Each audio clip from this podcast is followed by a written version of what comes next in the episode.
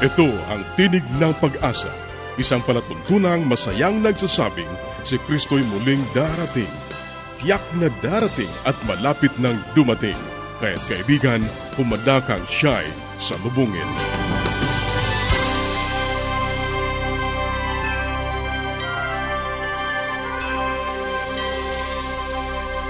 Ang programang ito ay inihahatid ng Adventist World Radio at ako ang iyong kaibigan, Ner Caranza, nag-aanyaya na samahan niyo kaming muli sa 30 minutong paghahatid ng mga mahalagang kaalaman sa kalusugan, masaya at matatag na sambahayan at higit sa lahat sa pagtuklas ng pag-asa na nagmumula sa salita ng Diyos. Binabati natin ang ating mga kababayan sa iba't ibang panig ng daigdig. Maraming salamat sa inyong pagsubaybay, sa inyong pagsuporta sa ating palatuntunan. Sana'y patuloy ninyong maranasan ang pag-iingat ng ating Panginoong Diyos. Sa mga kaibigan natin na hindi pa nagkakaroon ng mga aklat at mga aralin sa Biblia na aming ipinamimigay ng libre, maaari lamang kayong makipag-ugnayan sa amin sa pamamagitan ng panulat, sumulat sa Tinig ng Pag-asa P.O. Box 401, Manila, Philippines. Tinig ng Pag-asa P.O. Box 401, Manila, Philippines. Maaari ka rin mag-email sa tinig at awr.org tinig at awr.org o kaya ay mag-text sa Globe 0917-1742-777 0917-1742-777 at sa Smart 0968-8536-607 0968-8536-607 0917. Pwede rin po sa ating Facebook page, facebook.com slash awr Luzon, Philippines. facebook.com slash awr Luzon, Philippines. O dumalaw sa ating website, www.awr.org www.awr.org Sa ilang saglit, ang buhay pamilya.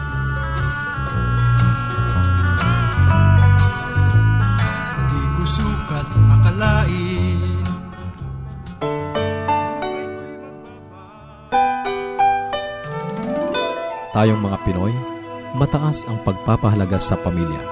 Walang hindi kagawin. Lahat kakayanin. Kahit buhay, itataya natin. Kahit anong hirap, kahit anong bigat. Wala yan, basta't para sa pamilya. Noong nakaraan ay pinag-usapan natin ang salitang pag-ibig. Ano? Isang salita na minsan naaabuso, minsan pinababayaan, minsan Isang salita na parang hindi na pinapansin, dinededma na lang natin, pero nandyan lang siya. Ang pag-ibig ay nandyan lang. Nararamdaman, minsan hindi nararamdaman, minsan para talagang wala. Kung totoo baga ang pag-ibig o hindi, parang wala talaga sapagkat hindi mo to nakikita. Lalo na ngayon ang sanlibutan ay napakagulo. Meron pa kayang pag-ibig? Ang sabi sa banal na kasulatan bago dumating ang ating Panginoon Kristo, ang pag-ibig ng marami ay manlalamig sa Mateo 24. Basahin natin yan. Isa sa mga palatandaan na ang pag-ibig talaga ay hindi mo na makikita o manlalamig na siya. Pero ngayon, pag-usapan natin, unang-una muna, ano ba yung salitang pag-ibig?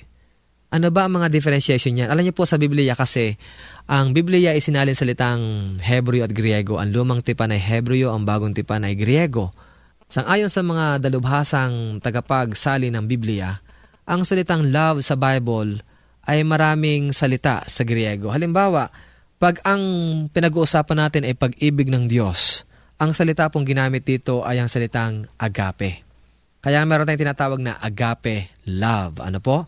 Pag naman ang pinag-uusapan natin ay yung pag-ibig halimbawa ng magkasintahan, yung love para sa opposite sex na ikaw merong attraction, hindi lang ba sa admiration, you're, you're attracted not only physically, ang tawag natin dyan ay eros, no?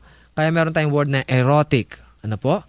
At kung halimbawa ang pagmamahal naman halimbawa sa isang kapatid sa pananampalataya sa loob ng iglesia, ang malimit na ginagamit natin salita ay yung tinatawag natin Philadelphian love, phileo, no? Ito yung tinatawag natin brotherly love. Nakikita natin sa loob ng church at maging sa labas ng church. At meron naman silang sinasabi na love na platonic, no? Yung pagmamahal sa pamilya, okay, yung pagmamahal sa isang kaibigan, parang spiritual love na sinasabi natin. So, sa pamagitan ng mga salitang ito ay maunawaan natin kung anong uri ng pag-ibig ang binabanggit natin. Ngayon, pag-usapan natin yung pag-ibig na eros. Pag-ibig na eros. Alam mo itong pag-ibig na eros, ito yung pag-ibig na merong halong attraction, admiration, at syempre, involved dito ang ating emotion. Ito yung pag-ibig na you will be attracted to your opposite sex. Pag-ibig yan sa isang lalaki o pag-ibig sa isang babae. Yan po ay importante. In fact, ang lahat ng uri ng relationship, no, maging mag-asawa, magkasentahan, yan po ang tinatawag nating eros love. Meron siyang involved, no, na attraction pero ang pag-ibig ng mag-asawa o pag-ibig ng magkasintahan, hindi lang to basta yumayabong o nagkakaroon ng kulay sa larangan o konteksto ng eros lamang. Kinakailangan lumago ito. Kasi anumang uri ng relasyon o kung panay eros lamang yan, ay ano, mahawala ng sesayan. Bakit? Bigyan kayo ng sample. Kasi itong pag-ibig ng eros, ibig sabihin yan, ikaw ay nagkaroon ng attraction o pagmamahal sa isang lalaki o babae sapagkat meron kang nakita sa kanya na somehow yung particular sa nakita mo sa kanya, ito ang nag-impress sa'yo. Ito ang nagtatak sa puso mo na gusto mo siya. It can be a physical asset or emotional asset o sabihin nating a characteristics na nakikita mo na wow, hangang-hanga ka sa kanya. Kaya nagustuhan mo siya at maya-maya magkaibigan na kayo, magkasintahan, mag-asawa na kayo. Eros love. Ang problema rito minsan, pag ang inyong relasyon ay panay eros lamang, Dumepende na lamang kayo sa physical o sa physical attributes o physical traits or description ng isang tao. Ang problema niyan, magkakaroon kayo ng tinatawag nating pagdadry o mabobor kayo, madadal na kayo. Kasi alam nyo, halimbawa, ang inyong kaibigan ay nagkaroon na ng mga kapansanan sa buhay, nagkaroon na ng mga kulubot o magkakasakit na siya. Kung hinangaan mo lang sa kanya yung particular traits niya, ang problema niyan, mahawalan ka ng gana sa kanya. Kaya minsan ang eros, panglabas lang yan eh panlabas lamang talaga. Ang mas maganda palalimin natin ito, kaibigan. Kaya ang eros love ay importante sapagkat nandyan yung attraction. Pero sana wag lamang tayo eros. Alam mo, itutuloy pa natin ang pag-aaral na ito. Kaya lagi kang magbubukas ng iyong radyo dito sa ating palatuntunang buhay, pamilya. Sana sumulat ka kaibigan.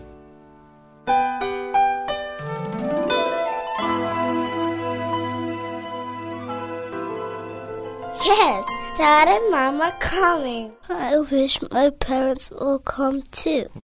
The best way to spend time? It's with family. Adventists care.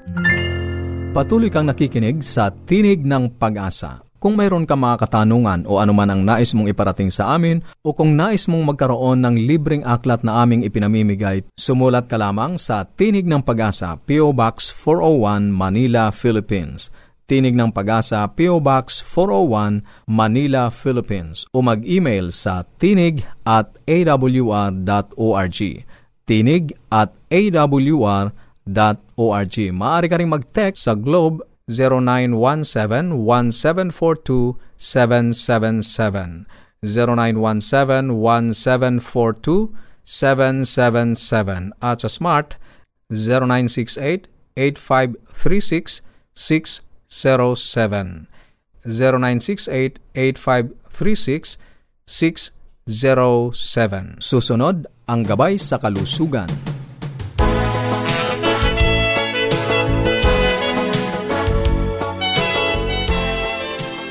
Ako po ang inyong doktor sa Himpapawid, Dr. Linda Limbaron at ako po'y nagagalak na muli tayo magkakasama-sama Bumabati po sa inyong lahat ng isang magandang araw. Sana po kayo ay nasa mabuting kalagayan at nawa ang Panginoong Diyos ang siyang pumapatnubay sa inyo sa araw-araw ninyong pamumuhay. Ito pong mga nagdaang araw, pinag-uusapan po natin ang mga sakit sa bituka or ng gastrointestinal tract. At nasabi ko po yung gastroesophageal reflux or heartburn ano, sa karaniwang pong tao or hyperacidity. Ngayon, meron pa pong isa, itong gastroesophageal reflux ay sa sikmura, yung sa ugpungan ng stomach at saka ng esophagus. Ang acid ay nagagasgas itong ugpungan na to. Ngayon, kung ito naman ay sa stomach na mismo ang hyperacidity at nagkaroon na ng sugat, ito ay nagiging ulcer ang tawag. ulcer, ang ibig sabihin ay may sugat. At kung ito po ay sa stomach, ay gastric ulcer. At kung ito naman po ay sa small intestine or sa duodenum, ito po ay tinatawag na peptic ulcer. So after the stomach, meron pong maliit na dyan na daanan ng ating pagkain, ay pwedeng yun din po ang mabutas kasi kumbaga from the stomach na nagsisikrit ng acid, ay dyan po natutuloy ang ating mga kinakain. Kaya yan po ang unang nakaka ranas ng acidity. Ngayon, ang sabi ko, ang mga causes po ng acidity ay ang pag-inom ng mga gamot na nakaka-irritate ng tiyan. At karaniwan po dyan ay yung mga gamot sa arthritis o kaya mga pain relievers o kaya yung steroid na tinatawag, no? Yung mga steroids, minsan yan po ay iniinom yan sa arthritis din o kaya kung may hika na matindi or may mga allergies na matindi ay pwede rin po yung maka-irritate ng tiyan. At ang isa pa po ay ang sabi ko ang pinakabagong findings na ang ulcer pala ay isang dahilan din ng pagkakaroon ng bakterya, no? Infection pala sa tiyan. At nalaman nila na itong Helicobacter pylori or H. pylori ay isang uri ng bakterya na nananahan sa bituka at natagpuan na nila ang malaking percentage ng mga tao na may ulcer ay meron din itong bakterya na to. At yung iba naman nagha-harbor ng bacteria to, walang nararamdaman. Pero may tendency, no? Or yung iba naman, pag may H. pylori, ay meron ngang ulcer. So, ang trend ngayon ay hindi lang sa pagbibigay ng gamot na nagsusuppress ng acid formation. Kasi dati, nung araw, antacid sumunod yung merong H2 blocker, yung binablock yung acidity. Ngayon ay yung proton pump inhibitor mismong pinipigilan ang pagsikrit ng acid. Yung acidity, huwag na magsikrit ng gastric juice, uh, binabawasan para hindi na mag-cause ng hyperacidity or mag-cause ng sugat. Ngayon, together with this, sinasamahan ng antibiotic. At ito po, ang karaniwan po dyan ay yung mga pang gram positive, no? Like amoxicillin, clarithromycin. Ngunit marami pa pong ibang mga ano, pero yan po ang pinakakaraniwang regimen na binibigay paggamot sa ulcer. Mga pito hanggang labing apat na araw to iniinom para gumaling ang sugat at mamatay ang mga bakterya. No? Ngayon, ano po ang komplikasyon? Alam niyo po, ang sabi nga ng mga doktor na eksperto dito sa atin sa Pilipinas, sometimes ang ulcer ay nadadiagnose kung may komplikasyon na. Dahil minsan akala ay hyperacidity lang or tinitiis lang muna. Ngunit ito po ay nakakakos na pala ng sugat. At kung hindi magkakaroon ng komplikasyon, hindi makakarating sa doktor. No? Unang-una, kailangan ma-diagnose ang ulcer kung sisilipin. Uh, pwede rin to ine-x-ray. No? Nung araw may palulunok sa'yo, ma-x-ray, makikita ang forma ng bituka, makikita doon kung merong uh, butas. Hindi naman butas na lusot-lusutan, kundi parang may hukay ang bituka nakikita po yun na ulcer. Ngayon, ang mas maganda po ngayon talaga ay sinisilip or tinatawag nating endoscopy, gastric endoscopy. Kasi maliit lamang po ito na tubo, parang malaking kawad ng kuryente na malambot, isusubo yan, may kasamang camera, no? Ganyan po ang technique niya. May kasamang camera, masisilip na doon, makikita na kung nasaan ang sugat, no? Kung may gasgas ba siya, kung may sugat. Yan po ang ulcer. Ngayon, sabi ko nga tungkol sa complication. Kadalasan nga nagpupunta sa doktor, humihingi ng tulong or ng medication, nagpapagamot kung may complication. At ang sabi ay mga 15 to 25 ng mga may ulcer ay nauuwi sa komplikasyon. Sabihin, lumalala na. At ang pinakakaraniwan, 15 to 25% ng mga may komplikasyon ay ang pagdudugo, no? Bleeding, kaya bleeding peptic ulcer. Minsan malalaman na lang natin may ulcer kasi ay nagdugo pala. At ang susunod naman na karaniwan ay perforation or nabubutas ang bituka, mga 15% naman yan ng komplikasyon. At ang pinakakaunti ay nagkakaroon ng obstruction. Ibig sabihin, yung sugat ay nag-i-scar or nangangapal, namamaga at hindi na nakakadaan, nakakalusot ang pagkain. No? So, yan tatlong yan ang pinaka-importanting komplikasyon na dapat iiwasan para hindi na umabot sa ganyan ang ulcer. So hanggang dito na lang po muna tayo no sa susunod. I-elaborate natin yan at kung paano nga maiiwasan yan no napaka-importanting punto. Hanggang sa susunod po nating pagsasama-sama. Maraming salamat po sa inyong lahat. Paging Dr. Rodriguez, you're needed at room 321. Dr. Rodriguez, Mrs. Martinez, room 321, please. kailangan na po nating i-dialysis ang asawa ninyo. New outlook and a healthy lifestyle makes a big difference. Adventists care. Ang inyong napakinggan ay ang bahaging gabay sa kalusugan at bago tayo dumako sa pag-aaral ng Biblia, muli ka naming inaanyayahan kaibigan na makipag-ugnayan sa amin. Anuman ang nais mong iparating, maaari kang mag-email sa tinig at awr.org. Tinig at awr.org o kaya ay mag-text sa Globe 0917-1742-777. 0917-1742-777 at sa Smart. 0968-8536-607 0968-8536-607 o kaya ay magpadala ka ng mensahe sa ating Facebook page facebook.com slash awr Luzon, Philippines. Facebook.com slash awr Luzon, Philippines Dadako na tayo sa pag-aaral ng Biblia. Kumusta ka kaibigan? Napakabuti ng Diyos sa iyo. Ang wika nga ni Haring David, Bless the Lord, O my soul, sapagkat naranasan niya na napakabuti ng ating Panginoon. Muli, narito ang iyong kaibigan sa Himpapawid, Pastor Romeo Mangiliman. Tayo ay muling mag-aaral sa mga salaysay na sinulat ni Dr. Martin Luther.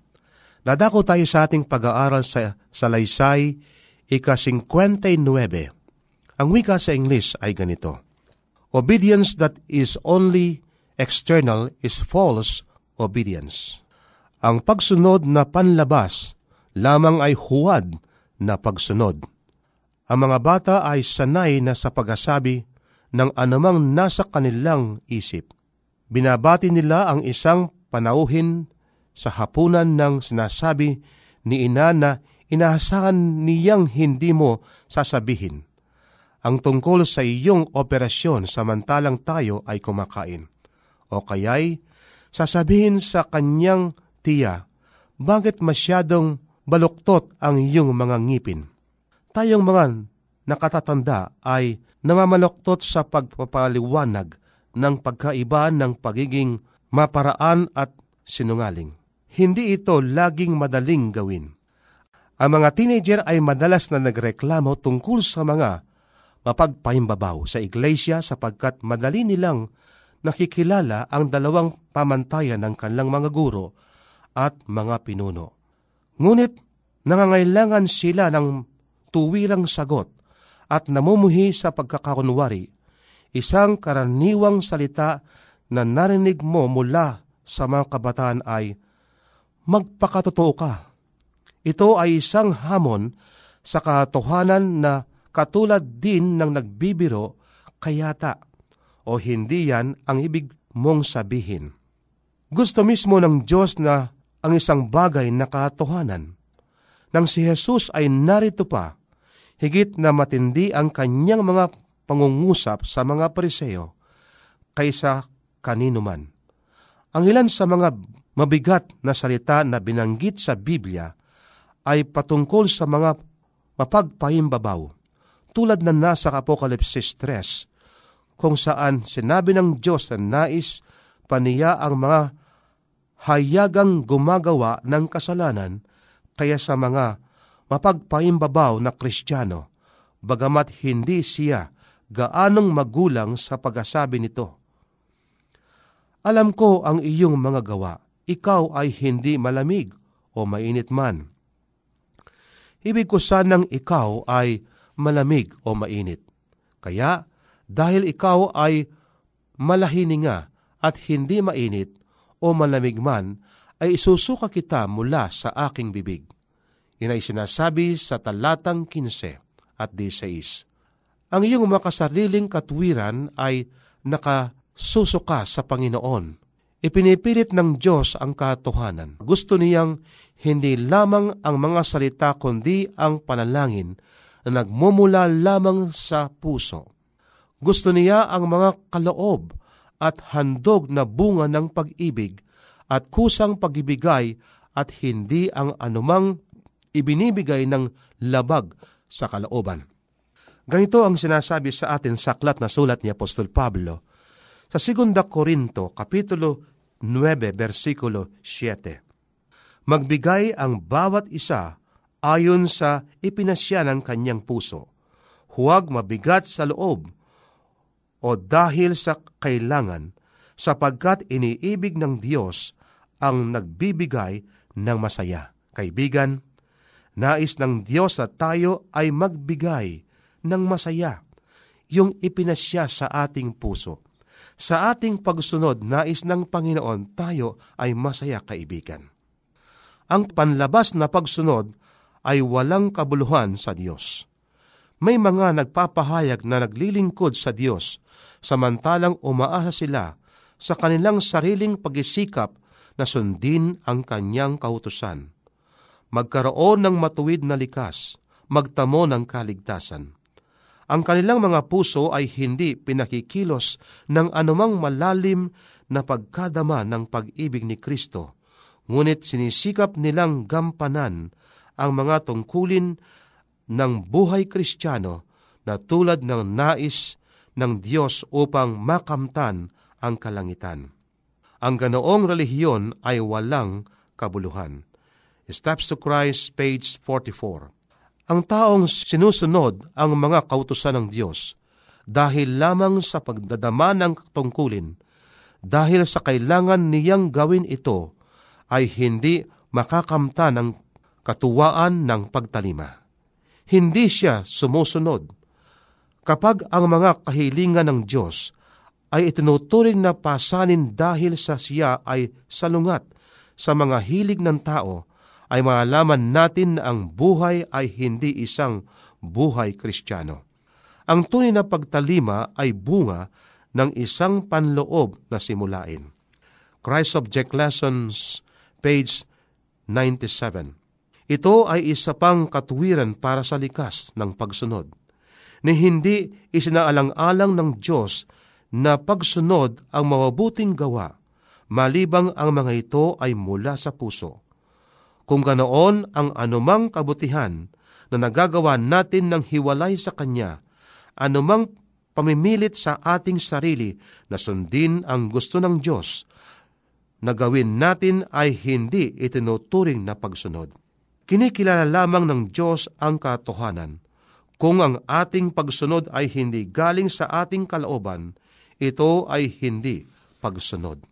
Ito ay ang sinabi ni Jesus sa San Mateo 5 nang kanyang ipaalala sa atin na ang pagkamuhi ay siyang batayan ng pagpatay at ang pita ng laman ay simula ng pangangalo niya. Hindi sapat ang umiwas sa paggawa ng masama. Ang pagnanasa para sa masama na iniingatan sa puso ay kasalanan. Ipinapangako ng Diyos sa atin, kaibigan, ang katohanan. Meron siyang alay sa atin na mahigpit pa sa isang buong buhay na pamimilit sa ating sarili na gawin ang ating kinamamuhian at pangangalit ng ating mga ngipin sa pagipigil sa paggawa ng tunay na gusto nating gawin. Kapag siya ay nabubuhay sa atin, tayo ay susunod sapagkat ang pagsunod ay kaisa ng ating sariling pagnanais, yaon lamang ang tanging tunay na pagsunod. Kaibigan, ang pagsunod ay nanggagaling sa ikabuturan ng ating mga puso sa ating kalooban. Nais ng Diyos sa ating pagsunod ito ay bukal sa ating mga puso, hindi yung sapilitan, kundi ito ay nanggagaling sa kalooban natin na tayo ay gustong sumunod sapagkat mahal natin ang ating Panginoon. Kaibigan, napakabuti ng Panginoon. Nais niya sa ating paggawa sa isang bagay, sa ating pagsunod sa kanyang mga utos, hindi yung sapilitan, kundi ito ay bunga ng ating pag-ibig sa Kanya, sapagkat Siya ang unang umibig sa atin. Tayo'y manalangin. Mapagpala at dakila po naming Diyos. Napakabuti po ninyo sa inyong mga anak. Nais po niyong kami ay sumunod, hindi sa pilitan, kundi kami ay susunod sapagkat mahal namin kayo. Salamat po na kayo ang unang umibig sa amin. At nais po naming ipahayag ngayon, O Diyos, na kami ay nagmamahal sa inyo.